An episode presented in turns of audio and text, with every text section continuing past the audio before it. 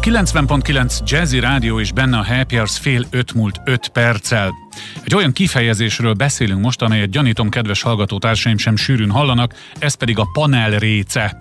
Hogy ez pontosan miről szól, azt már is megbeszélem, hiszen itt van velem a telefonvonalban Orbán Zoltán, a Magyar Madártani és Természetvédelmi Egyesület szóvivője. Szia! Szia, üdvözlöm a hallgatókat is! Szóval ugye arról van szó, hogy a mi civilizációs terjeszkedésünk hát csúnyán beleszól az állatvilág életébe, olyan helyzetbe kerülnek főleg a város környékén élő állatok, amikből néha halálos kimenetelű menekvés sincsen, csak maga halál, de hogy kezdjük talán a legelején. Hát arról van szó, hogy a, a növényevő vízimadarak, sőt hát a, a, a halevő vízimadarak egy része nem klasszikus módon, vagy nem kizárólag klasszikus módon a vízparton a talajon fészkel, hanem felköltöznek magaslati, ragadozóktól biztonságosabb magaslati helyekre, elsősorban faudvakba, fák törzsalágozásába, uh-huh. sziklafalakra. Ennek utóbbinak a legszélsőségesebb példája egyes réce, bocsánat, egyes rútfajok, amik fölmennek mondjuk 2-300 méter magas sziklafal tetejére, és ezekről a magaslati helyekről a fiókák egyféleképpen tudnak lejutni. Ugye a récék, ludak, bukók, fiókái, fészek, hagyók, ez azt jelenti, hogy körülbelül egy időben, egy-két óra eltérése egy időben kelnek ki a tojásból, uh-huh. felszáradnak. Ez azt jelenti, hogy kb. két-három óra múlva az összes fióka menet kész, nagyon jól tudnak, ugye repülni természetesen még nem tudnak, nagyon vastag tömött pehelytollazat védi, pehelytollazat kültakaró védi a testüket, és nagyon ügyesen tudnak futni, szaladni.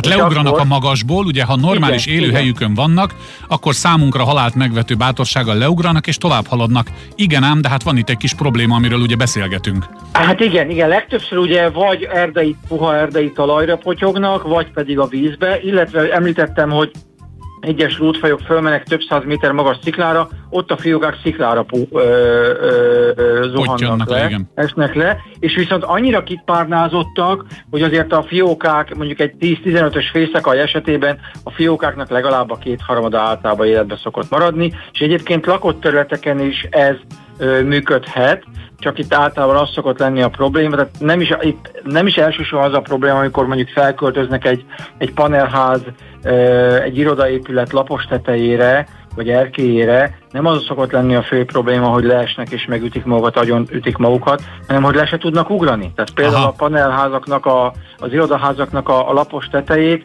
egy leesés ellen gátló 40-60 cm magas párkány keretezi. És hogy ezek a fiókák még hetekig nem tudnak repülni, képtelenek átjutni és ilyen halnak, ugyanis például a récék és a ludak esetében a szülők egyáltalán nem, nem, nem gondoskodnak, nem, nem etetik a fiókáikat, csak védelmezik, levezetik őket a vízhez, és ott a fiókáknak saját maguknak kell megtalálni a kaját. Uh-huh. Mivel csipegetnek, illetve a szüleikkel kimennek legelészni a partra, de ugye itt a panel lapos tetőkön, vagy irodaház hát lapos nincs tetőkön éhen pusztulnak. Ott igen, nincs igen, étel, igen. és e tekintetben nyilván megnő a felelősségünk, hiszen nekünk köszönhető, hogy ő véletlenül és eltévesztvén a természetes helyet egy magas helyet keres, de az egy paneltető, tehát mindenképp szót kell ejtenünk arról, hogy mit tehetünk. Igen, nagyon egyszerű a dolog. Ugye, vagy úgy találkoznak vele például irodaházakban, hogy látják olyan kialakítású, hogy a, az irodaablakokból a menekülő folyosóra ki lehet látni, ami a, a lapos tetőnek a része, és ott látják, hogy ott van a fészek, ott vannak a fiókák, vagy már úgy találkoznak a városlakók ezzel a jelenséggel, hogy egy, egy, egy, egy réce tojó vezetgeti a fiókáit lent a, a gyepen, vagy mennek át az úttesten. Uh-huh. Egy szó, mint száz, ilyenkor azt, azt érdemes csinálni, befogni a fiókákat, berakni egy dobozba, általában gond nélkül meg lehet fogni a tojót is, erre törekedni is kell.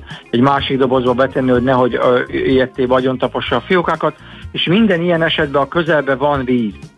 Vagy a Duna, vagy valamilyen belső települési dísztó tavacska, és oda érdemes letenni, levinni a fiókákat a szülőkkel, hogyha a szülőt nem sikerül megfogni, akkor lehetőleg úgy kell, hogy nyitott legyen a doboz, hogy lássa a tojó, hogy hova visszük a fiókákat, Aha. egy szó mint száz, hogyha levisszük a közeli vízhez, és ott van már olyan olyan réce család, látjuk a tojót, hogy vezetgeti a fiókákat, nyugodtan engedjük a többiekhez a, a mi mentett fiókáinkat, mert hogy ahogy előbb említettem, nem eteti a szülő a fiókákat, tehát nem arról van szó, hogy akkor neki még 8-10 fiókát kell Aha, értem. Uh-huh. Csak vezetgeti, ők gyakorlatilag ilyen pásztorként funkcionál, megpróbálja távol tartani a, a ragadozókat, illetve hogyha jelzi riasztó hangot, akkor például a fiókák lebukhatnak a víz alá is. Tehát a lényeg az, hogy megmenthetjük ezeket a pici állatokat, meg is tudjuk őket fogni, és attól sem kell félnünk olyan városi legendától, hogy ha a szülő megérzi az ember szagot rajta, akkor majd nem nyúl hozzá. Ez az emlősöknél van. Ez emlős. Én tudom, igen, csak hogy tegyük tiszta, hogy nincs ilyen.